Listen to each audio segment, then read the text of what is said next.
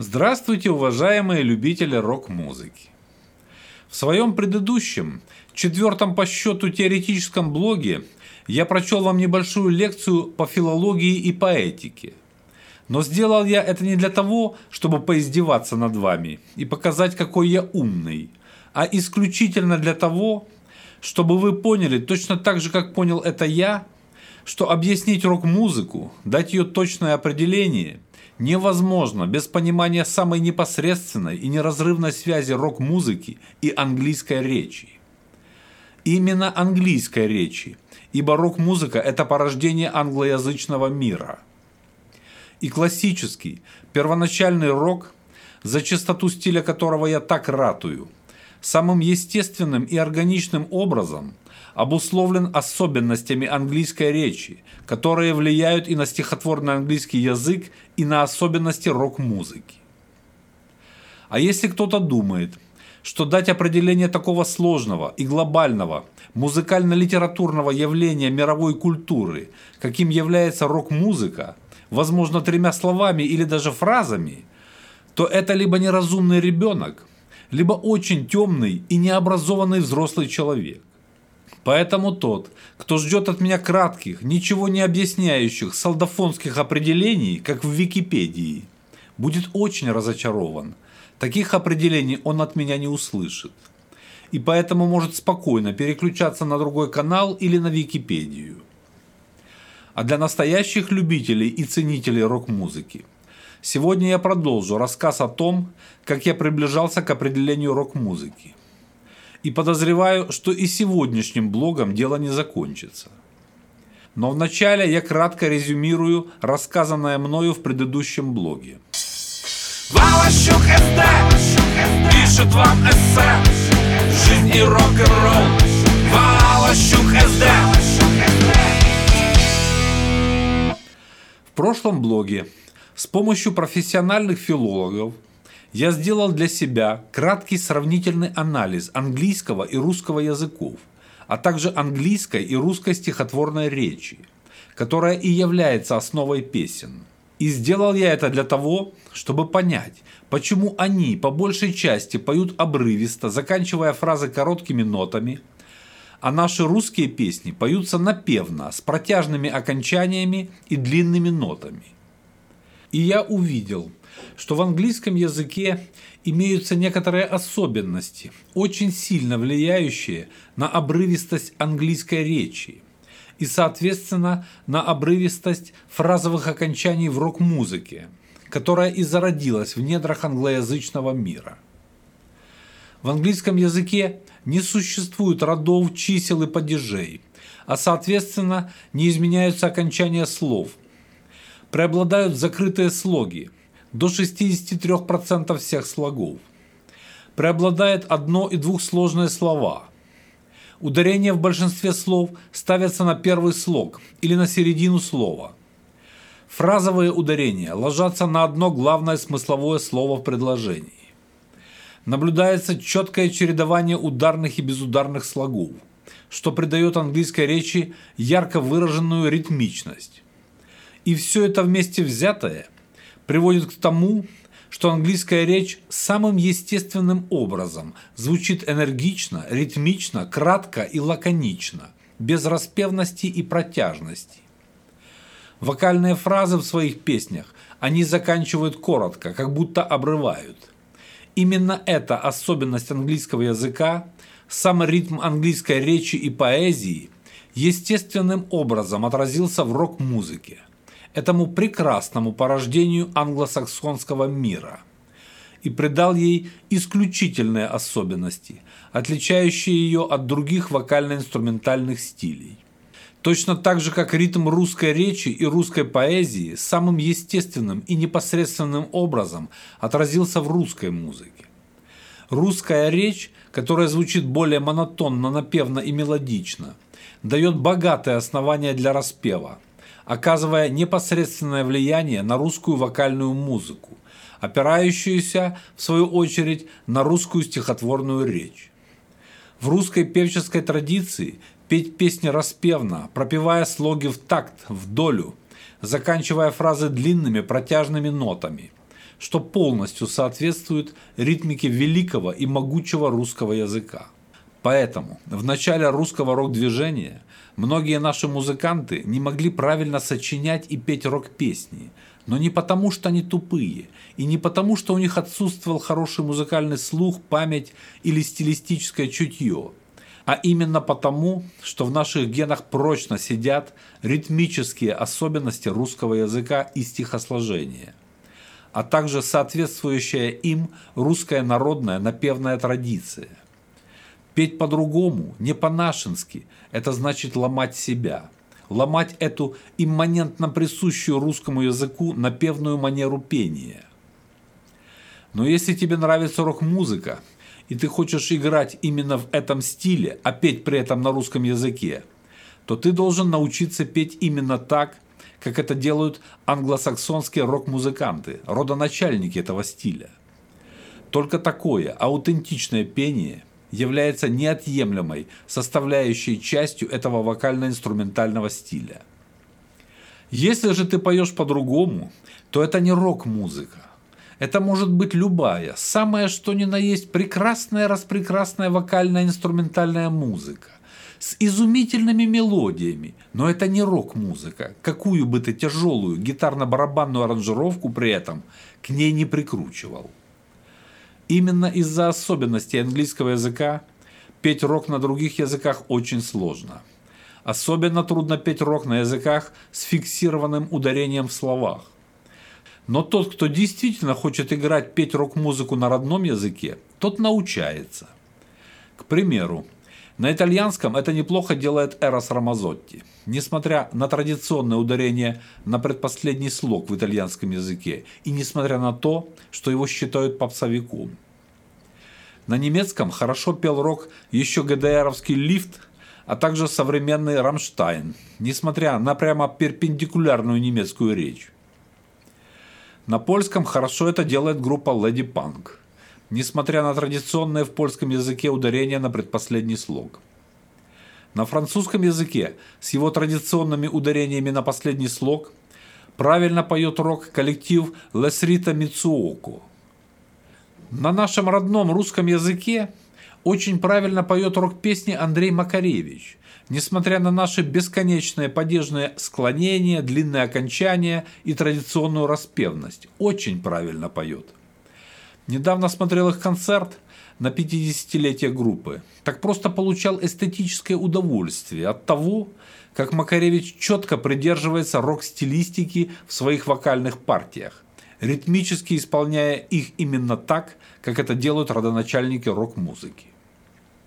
Но в основном иностранные, я имею в виду не англоязычные группы, забывают про свой родной язык и переходят к пению на английском языке – всякие роксеты, Европы, секрет-сервисы и прочие лорди. И делают они это не только потому, что хотят приобщиться к большому шоу-бизнесу, но, скорее всего, пробовали петь на родном языке, да, видать, не получается. Может быть, я ошибаюсь, но у меня сложилось твердое убеждение, что все наши рок-музыканты, за редким исключением, сочиняют песни по принципу «как получится», полагаясь на свое музыкальное чутье стилистики рок-музыки. И у большинства из них оно прекрасно, это музыкальное чутье. Но у него, у этого музыкального чутья, без теоретического подкрепления понимания стилистики и жанровости в рок-музыке, бывают сбои. Иногда судьба заносит это безупречное музыкальное чутье не в ту сторону. Звуков же вокруг много, и можно очень легко заблудиться, если ты не понимаешь, куда идешь и чем занимаешься. Именно поэтому у многих из них получаются то настоящие рок-песни, то эстрадно-народные. Я уже приводил эти примеры, но приведу еще раз, чтобы вы не искали их в моих предыдущих блогах.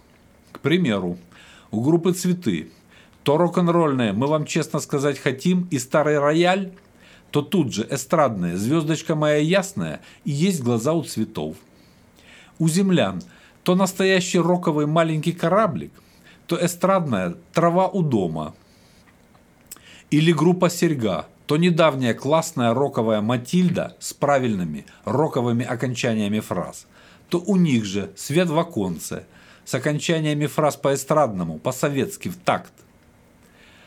Примеры можно проводить долго. Даже у того же музыканта Юры, одного из главных наших рокеров, Юрия Шевчука. Каждая вторая песня спета распевно, в бардовском, но никак не в рок-стиле. Много лет, наблюдая за этим, я давно пришел к выводу, что наши рок-музыканты не задумываются над этим и никогда не задумывались.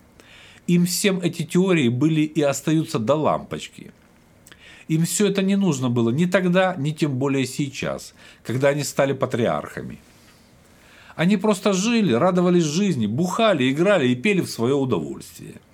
Но пели не так, как того требуют каноны рок-музыки, а так, как им хотелось. А зачем соблюдать чистоту стиля? Ведь People, который в этом мало что понимает, с удовольствием хавал все, чтобы они не сочинили и не спели. Поэтому зачем напрягаться, задумываться, а похожи ли твои сочинения на рок-музыку вообще? Соответствуют ли они канонам того самого классического, аутентичного рока, если публика все воспринимает на ура? Поэтому их всех и несло, прямо как Остапа Бендера. И со временем они успешно позабыли, почему они начали заниматься рок-музыкой. Но я попробую им всем это напомнить. Так вот, все они начали заниматься рок-музыкой именно потому, что им не нравилось, как пели на советской эстраде комсомольские песни Иосиф Кобзон, Лев Лещенко и Пламя с самоцветами и веросами. Не играли, а именно пели. А нашим рокерам очень хотелось и играть, и самое главное петь по-другому, по-рокерски, и петь совсем про другое. А сейчас многие из них позабыли о том своем движущем мотиве прихода в рок-музыку и сочиняют и поют, что попало и как попало, даже не задумываясь о том, как они поют. И для них уже давным-давно роком является все то, что они сами сочиняют и поют. Они ж теперь рок-идолы, они ж теперь само воплощение рок-музыки. Именно поэтому сбиты ориентиры у их же публики, у их же поклонников. Поклонники путаются, спорят, но так и не понимают, что же такое настоящий рок и как его отличить от говнорока. И кто из их кумиров настоящий рокер, а кто говнорокер. И у этого непонимания есть две причины. Первая и самая главная – это отсутствие точного теоретического определения стиля рок-музыки. И вторая, хоть и второстепенная, но не менее важная причина – та, что их рок-кумиры поют что попало и как попало. То завывают по-бардовски, то шансонят, как бывалые, то бодро запевают в такт, как советские эстрадные певцы, хоть бери и притоптывай ножкой. Но они же рок-идолы, значит все, что бы и как бы они ни спели, это рок-музыка. Именно поэтому наша рок-музыка пришла в упадок. Мы ушли от понимания классического рока, мы выпали из стиля – вот главная причина отставания от западной рок-музыки, а не технологическое, экономическое или законодательное отставание. Все у нас есть. И инструменты хорошие, и компьютеры, и программное обеспечение, и звуковые базы данных, и защита авторских прав, и играть мы уже научились, но мы зачастую поем не по-рокерски, поэтому мы выпадаем из стиля и оказываемся в разных лодках с законодателями рок-музыки. Они играют и поют рок, а мы нечто другое. Повторюсь, это может быть самое что ни на есть прекрасная, мелодичная, распевная и оригинальная музыка, пропитанная русским колоритом, но это не рок-музыка. Там поют по-другому, это другой стиль. Мы выпали из этого стиля. Именно поэтому там не воспринимают наших рок-музыкантов, а не потому, что мы поем на русском языке. Просто в рок-стилистике так не поют. Вот и все. Вот вам и пренебрежение теорией, Артемий Кивович. Причем хочу отметить, что и бардовская песня, и русский шансон, и эстрадная песня – это прекрасные вокально-инструментальные стили. И в каждом из этих стилей есть прекрасные песни, шедевры, которые не могут не восхищать. Псевдорок, или как его еще называют в народе говнорок – получается только при бездумном и безграмотном замешивании элементов разной стилистики в одну кучу. Сейчас, на мой взгляд, прекрасное время для музыкантов. Сейчас в моде любой стиль, какой бы ты ни играл. И поэтому я обращаюсь ко всяким псевдорокерам. Если ты поешь по-бардовски, по-блатному или по-эстрадному, не называй себя рокером, не дискредитируй стиль.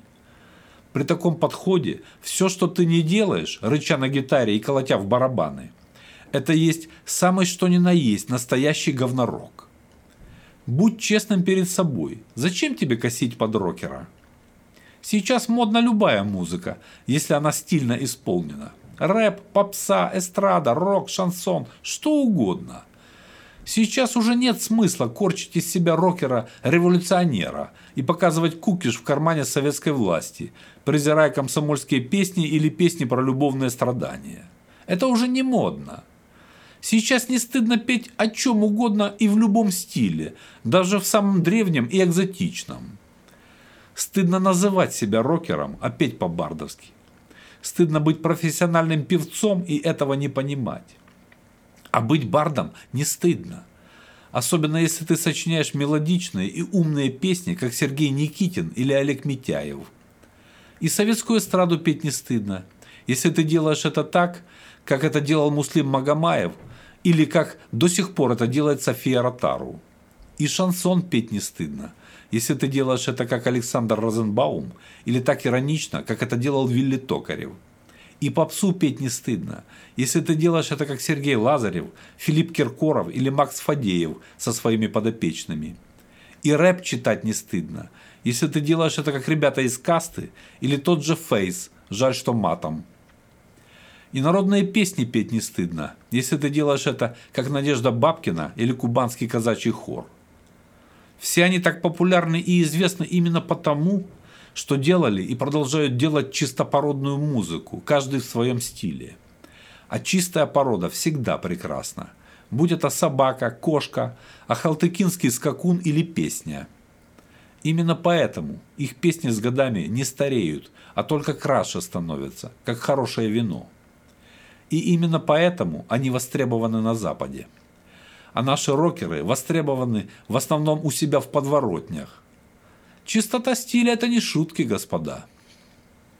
И самое смешное, что за чистопородность еще и платят хорошо. В одном из своих блогов под номером 21 и с названием «За хорошую музыку люди голосуют рублем» я наглядно с цифрами демонстрировал, что чисто стильные рок-музыканты стоят дорого. Даже не на порядок, а на два порядка дороже беспородных дворняжек – которые играют как хэви-металлисты, а поют как пионеры-ленинцы. Люди готовы платить за чисто стильную музыку, а за эти пародии на рок-музыку и платят гроши. И многие музыканты, мнящие себя крутыми рокерами, но не умеющие петь по-рокерски, не могут понять, почему за концерт группировки «Ленинград» люди готовы выложить 150 тысяч долларов – а за их виртуознейшее анонирование на гитаре и тысячу рублей никто платить не хочет.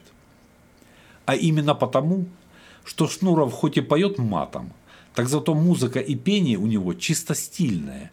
Это чистопородный панк-рок, а не просто тупой стёб. Я уже говорил, но скажу еще раз. Чистая порода, господа, стоит дорого. Почему-то, когда люди слышат оперное пение, никому в голову не придет называть это рок-музыкой. Или услышав австрийский йодль, все прекрасно понимают, что это этническая фольклорная музыка. Негритянский рэп тоже никто не называет рок-музыкой, так как во всех этих стилях особенная и наглядная ритмическая и техническая подача вокала. Именно вокала, а не аккомпанирующих ему инструментов. Инструменты могут громко рычать, стучать, могут тихо и нежно сопровождать голос. Инструменты вообще можно поставить на паузу и петь акапельно. И все равно любой человек, даже не обладающий музыкальным слухом, безошибочно определит, что это опера, йодль или рэп. Более просвещенные в музыкальном плане люди с легкостью отличают негритянский соул или португальское фаду или испанское фламенко – они отличат эти стили в первую очередь именно по манере пения, по ритмике вокальной партии, а не по аккомпанементу, хоть он также является еще одной отличительной особенностью каждого стиля, но он все-таки вторичен. Если же ритмика вокала не так наглядна, то многие начинают называть роком все, что угодно. Особенно если там громко играют на гитарах и колотят в барабаны. Нет, господа, у рок-музыки тоже есть определенные и исключительные особенности построения вокальных партий, только не такие наглядные, как в рэпе, опере или йодле. Более тонкие. И если ты строишь свои вокальные партии не в соответствии с этими критериями, то это не рок-музыка. Вернусь к своим изысканиям и экспериментам. Осознав, что родоначальники рок-музыки, англосаксы, поют свои песни обрывисто заканчивая фразы, не растягивая последние слова в песне, без всякой напевности, я попробовал уже осознанно сочинять песни точно так же, в рок-стиле, не растягивая окончание фраз. Но даже делая обрывистое окончание слов и фраз, у меня все равно не всегда получались роковые песни. Намного чаще, чем раньше, но все равно не всегда. Я понял, что я чего-то недопонимаю, чего-то не учитываю. Тогда я решил при помощи техники посмотреть, как же знаменитые англоязычные рокеры пропевают окончания своих фраз. С этой целью я стал выводить и накладывать синусоиду вокальных партий классических рок-песен на тактовую сетку на экране компьютера. И вот о том, что я там увидел, я расскажу в следующем выпуске. И в следующем же выпуске я уже окончательно дам определение рок-музыки, как я его понимаю. А чтобы вы слегка отдохнули от моей лекции, я спою вам очередную песню из репертуара группы Волощука СД с названием «На распутье», исполненную в разработанном мною стиле «Новый тяжелый рок». Только прошу вас, не путайте это название с хэви-металом, как это делают мои преданные, но музыкально безграмотные хейтеры. Тяжелый рок – это название намного более раннее, и синонимом этого понятия является хард-рок, но никак не хэви-метал.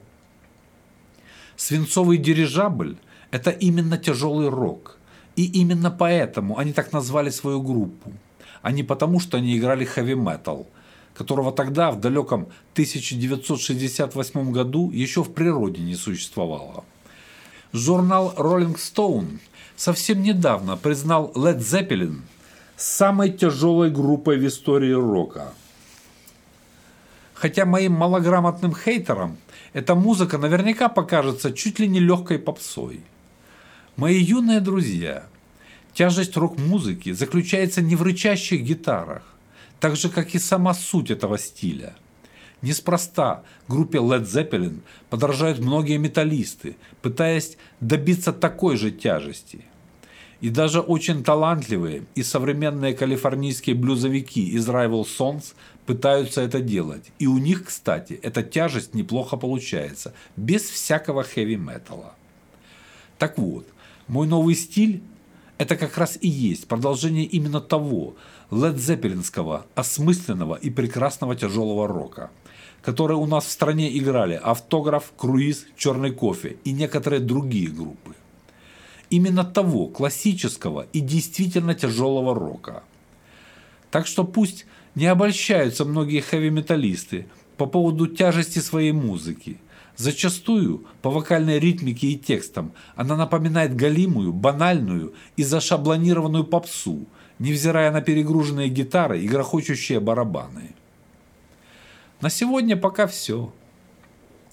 Прощаюсь с вами до следующего выпуска и желаю всем расширять свой музыкальный кругозор, развивать свой музыкальный вкус и чувство стиля, а также слушать побольше классической, аутентичной рок-музыки. И для всех этих целей как нельзя лучше подходит подписка на наш канал. Не забывайте об этом. До свидания, друзья.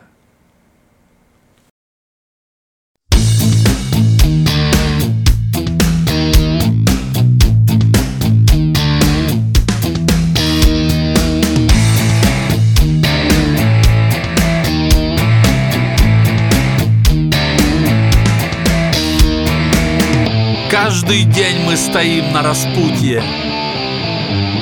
Нелегко нам судьбу выбирать. Сострадания требуют люди Когда поздно боржоми хлебать. Просят души покаяния И лекарства от тоски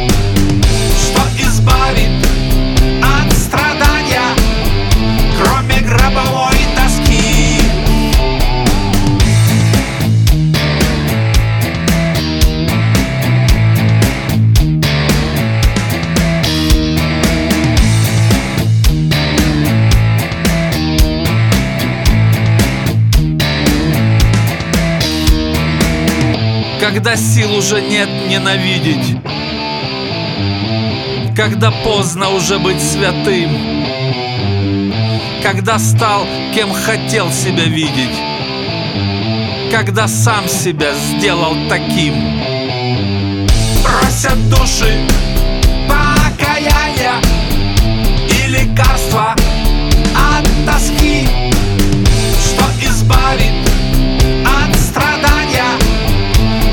гробовой.